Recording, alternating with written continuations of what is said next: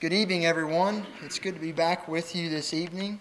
Uh, it's good to always be with you here in Somerset, and I'm uh, glad that I've had this opportunity, these opportunities to uh, spread God's word and, and to open God's word in front of you all, and to uh, discuss the things that we discussed this morning in Bible class and at lunch and uh, in between services. And it's been just a edifying day to be with you here in Somerset. I just wanted to let you know that.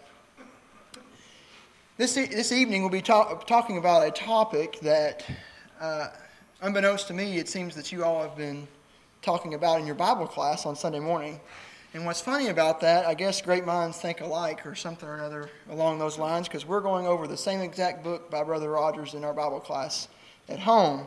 And so I thought, well, you know, it, we've been going through this Bible class, and why don't I just do a sermon on virtue? Because I have this, you know, material in front of me, and it'd be good to you know, look, these things are fresh on my mind, and maybe maybe they haven't looked at these things in a while, and maybe I would be able to bring these things to them to their remembrance. And it seems to me that you all may have a really good understanding of this this uh, this topic, but we'll go over it again, uh, just for your your and my benefit, and uh, uh just so we can refresh our minds on virtue and what virtue is, biblical virtue. And I I put put down there building a conscience. You know, I.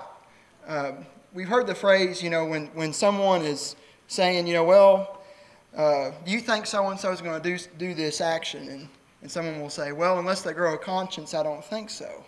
And what, the, you know, that's kind of a, a, a, slang term for they don't really have any morals or they're not, they're going to do something, the wrong thing in this situation. And so, on the flip side of that, having a conscience, a conscience that is built on biblical virtue, uh, we will we will be able to do what is right, as we'll see here in a minute. So, what is virtue? Virtue is an intense desire to do the right thing. And why, why is virtue important? Let's turn over to 2 Peter chapter 1. 2 Peter chapter 1, beginning in verse 1. Peter writes, Simon Peter, a bondservant and apostle of Jesus Christ, to those who had received the faith of the same kind as ours by the righteousness of our God and Savior Jesus Christ Grace and peace be multiplied to you in the knowledge of God and Jesus our Lord, seeing that his divine power has granted to us everything pertaining to life and godliness through the true knowledge of him who called us by his own glory and excellence. For, for by these he has granted us his precious and magnificent promises, so that by them you may be, become takers of the divine nature, having escaped the corruption that is in the world by lust. Now, for this very reason, also applying all diligence, in your faith, supply moral excellence or virtue, and in your moral excellence, knowledge. And I won't go through all of the rest of the, uh, as they're called, Christian graces tonight, because I want to focus on what my Bible says moral excellence, but I like the word virtue a little bit better here just because it's more of something that uh, we may uh, tie to this, this attribute that Peter's trying to, to get to here. And virtue is just an intense desire to do the right thing. Uh, you know, I, I think about uh, there are multiple characters in the Bible that we're going to be talking about tonight and how, how they d- demonstrated this intense desire. Uh, but from this passage, we can see a couple things about, how, about what virtue is, and that the first thing we have to have before we can have virtue is we have to have faith. We have to know who God is to some extent. We have to believe in God before we can desire to please Him. And so let's look over at uh, a, another passage here in 2 Peter, 2 Peter chapter 3, in verse 17. 2 Peter 3 and verse 17. It says, You therefore, beloved, knowing this beforehand, be on your guard, so that you are not carried carried away by the error of unprincipled men and fall from your own steadfastness but grow in the grace and knowledge of our Lord and Savior Jesus Christ. To be to him be the glory both now and to the day of eternity. Amen. So in this passage we see that if we desire to be uh, to be growing, to, to do what's right, to be on guard so we're not carried away, we will grow in the knowledge and grace of our Lord. And so, without us, uh, before we can obtain knowledge, which is the next step to partake of the divine nature, that, Paul, that Peter talks about here in chapter 1, we need to have a desire to do what's right. We have to have a desire to know what the right thing is to do. And it's also a uh, key to self control and perseverance, as we see here in 1 Peter, uh, or 2 Peter chapter 1. Turn over with me to 1 Corinthians chapter 9. 1 Corinthians chapter 9.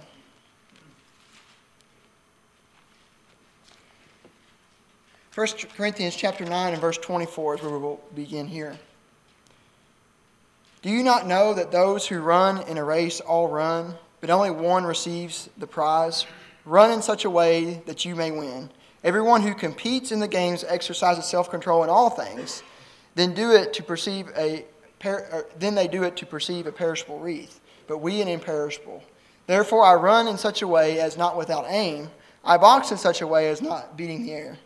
But I discipline my body and make it my slave, so that after I have preached to others, myself I will not be disqualified. So, why is Paul running this race? He's running this race to win, as it says in verse 24. We're running this race because of the, the end goal, because we love God, because we seek to pursue God. So, it's, a, it's not just a, a key in obtaining knowledge, but it's also a key in, self, in uh, fostering self control and perseverance within us because we want to win the race that God has set before us. So, how do we obtain virtue? Uh, turn over to 1 John chapter 3. 1 John chapter 3.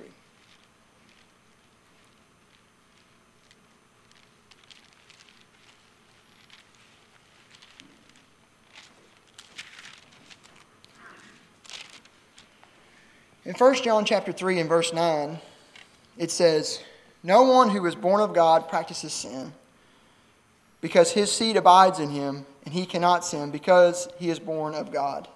And by this, the children of God and the children of the devil are obvious. Anyone who has not practiced righteousness is not of God, nor he who does not love his brother. So, if we're, if we're a Christian or if we're desiring to be a Christian and we're looking to put on virtue in our lives, and we realize that we do not we don't have a, a, good attitude towards sin. We either are indifferent towards it or we accept it and we just move on. There's no desire to not do the wrong thing or to do or a desire to do the right thing. Regardless of how we feel towards sin, we need to stop partaking in it and start doing the right thing. And I think it's something important for, for those uh, of us who are those of uh, Christians who struggle with a certain sin or that uh, have have problems with a certain sin that well I just they, they say well I just I can't help myself or I don't feel bad when I partake in this sin anymore because I've I've seared my conscience. And so even though your conscience is seared, you should tr- make every effort uh, to not do that sin anymore. So let's look at the next thing to how to obtain virtue. Turn over to Titus chapter 3. Titus chapter 3.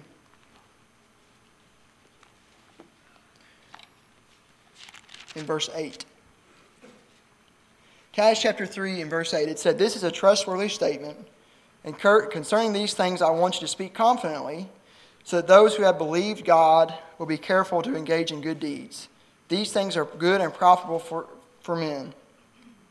But avoid foolish controversies and genealogies and strife and disputes about the law, for they are unprofitable and worthless. Reject a factious man after a first and second warning knowing that such a man is perverted and sinning, being self condemned. So uh, Paul writes Titus here and says, if you want to obtain virtue, do good things. Do good works. Look to do things that help other people. Look to do things that further the, the, the cause of Christ, further the cause of God.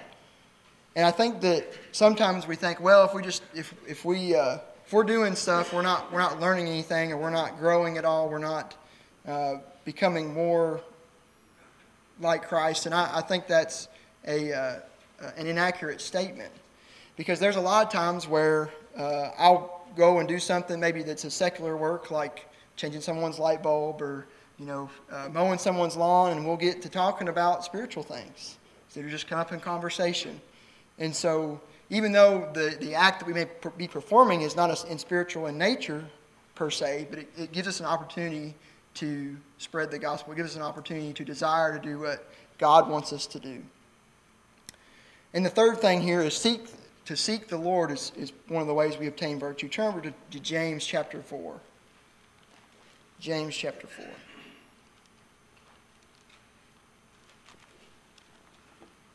James chapter 4, starting in verse 7. It says there, Submit therefore to God, resist the devil, and he will flee from you. Draw near to God, and he will draw near to you. Cleanse your hands, you sinners, and purify your hearts, you double minded. Be miserable and mourn and weep. Let your laughter be turned into mourning and your joy to gloom. Humble yourselves in the presence of the Lord, and he will exalt you. So, if you truly want to desire to do the right thing, if you want to be someone that uh, when, when the opportunity rises to do the right thing, you do it, and when the opportunity ri- may rise to do the wrong thing, you don't do it, draw closer to God. Spend time in the scriptures. Uh, you know, I think about the first psalm where it says the. Uh, uh, the man of or the blessed man delights in the law of the Lord. He's thinking about it all the time. You know, I, uh, the uh, preacher back home at, in Bowling Green often says that, you know, uh, when it talks about David thinking about the song, the, the things that, that he was thinking about while he was out, you know, herding the sheep, he didn't he didn't have a, a big, you know, they didn't have a book like this back then, right? So he had to memorize all those verses you know, when he was out in the field and contemplating God's word. And so uh, he, was, he was delighting in it. He was taking the time to memorize it and to think about it, not just when he had the book in front of him, but when he was at work or wherever he was. And that we should be the same thing as well. Turn over to Colossians 3. We'll see another example there. Colossians 3, verse 1. Therefore, if you have been raised up with Christ, keep seeking the things in the above where Christ is, seated at the right hand of God. Set your minds on things above, not on the things of this earth, for you have died, and your life is hidden in Christ, with Christ in God. When Christ, who is your life, is revealed, then you will also be re- revealed with him in glory. So, if we want to be virtuous, if we want to obtain the things that Christ wants us to obtain, excuse me, I didn't forgot it was right there. The microphone was there. Uh, draw closer to God, draw closer to Christ, and keep our mind focused on those things. Push, continue to push our thoughts away from sinful lusts and desires and more and more towards uh, where God wants us to be, thinking about Him and how we can further His kingdom. Another way that we can obtain virtue is to remember Christ's sacrifice. Turn over to Romans chapter 5. Romans chapter 5.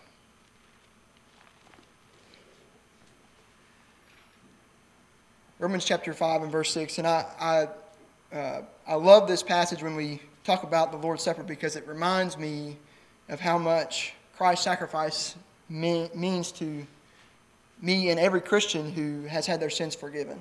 It says in Romans chapter 5, beginning in verse 6 For while we were still helpless, at the right time, Christ died for the ungodly, for one will hardly die for a righteous man, though perhaps for a good man someone would even dare to die.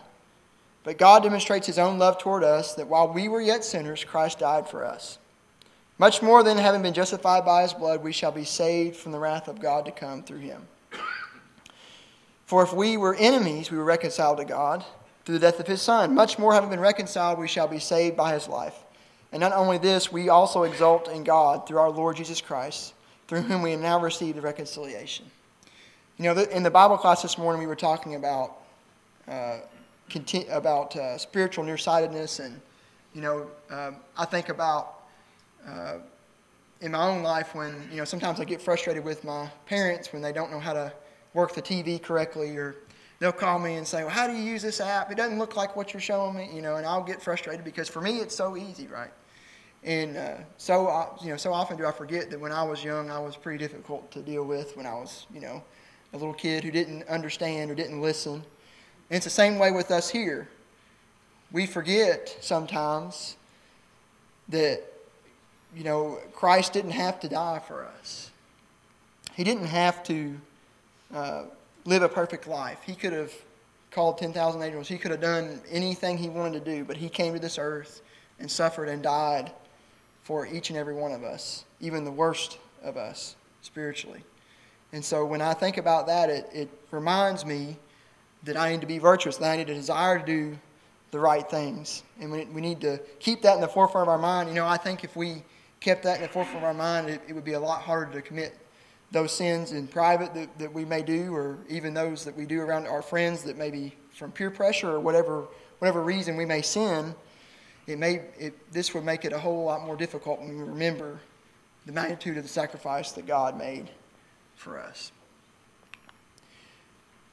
So, as we get to the second half of the sermon, I would like to just do a couple examples of virtue, and then the lesson will be yours. Turn over to Genesis chapter 39.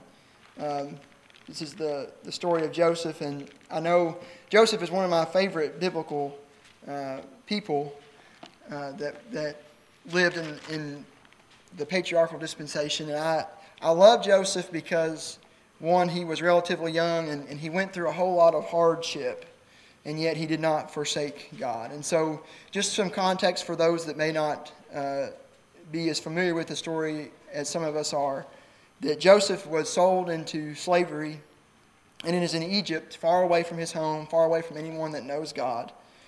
And he uh, has become successful into uh, as a servant. He's become, you know, the master servant uh, over his uh, over the, the person that owns his house. And so he's, he's in this position of, of power to some, some degree. And at this time, his, the master's wife comes to Joseph and uh, wants to commit adultery with him. And this is Joseph's response in verse 9. He says, Therefore, there is no one greater in this house than I. And he, who the master of this house, has withheld nothing from me except you, his wife. How then could I do this great evil and sin against God. Do you think Joseph had some virtue about him with that response? You know, the desire to do the right thing even when every opportunity was there to do the wrong thing. Um, just like I stated before, he was away from anyone that would know that he would be sinning. Uh, you know, it may have been something that was common in that time in Egypt. I don't, I'm not a philosopher on Egyptian, uh, uh, you know, morals and that sort of thing at that time. But you know, he was somewhere where if, if he did this thing, you know, quote unquote, if he was a, a, a, a typical person at that time, you know, his God was in, was in Israel. It's not here in, in Egypt um, or with his father over in, in Canaan where he was at at this time. And so, uh, but, but Joseph knew better. Joseph knew that God was the God that created everything. He wasn't a regional God that these Egyptians worshipped. And so he had virtue about him to not sin here. And then later on, you know, she, she caught him again, you know, wanting to commit adultery, and he ran away. and uh, so he, he had this, um, this desire to be virtuous, this desire, intense desire at all costs to do what God wanted him to do. The second uh, person in the Old Testament, Joshua, is another one of my favorites. Uh, of course, we could also uh, look at what he did in Deuteronomy, where this, he's one of the 10 spies that go out and serve the land, and, and him and, and Caleb come back and say, We can take it, you know, with the power of God. And the other spies say, We can't because these men are, are really big and, and strong, and we, we're, you know, we're so small. And they're, you know, these other men, other than uh, Joshua and Caleb, are, are looking at things from a physical level and not a spiritual level. Uh, but but Joshua and Caleb are steadfast in that they can take the land, and so that's what causes them to wander around in the wilderness for 40 years. And you can see this um, in, in, jo- in Joshua chapter 24. Joshua 24 and verse 15. Uh, actually, I'll start in verse 14. Now, therefore, fear the Lord and serve him in sincerity and truth, and put away the God which your fathers served beyond the river in Egypt, and serve the Lord. If it's disagreeable in your sight to serve the Lord, choose for yourselves today whom you will serve, whether the gods which your fathers served, were, which were beyond the river, or the gods of the Amorites in whose land you are living. But as for me and for my house, we will serve the Lord. And in verse, you know, the rest of this chapter, basically the, the people of Israel that have just conquered the land, they, you know, they, they commit to serving God and, and saying that they will serve God while you know uh, while they're able to, and uh, and Joshua, you know, gives them the warning that if you stop serving God, we will, you will be punished. And, and so will we if we do not have virtue. Another character that is very similar to these two is Daniel. Um, in Daniel chapter 1.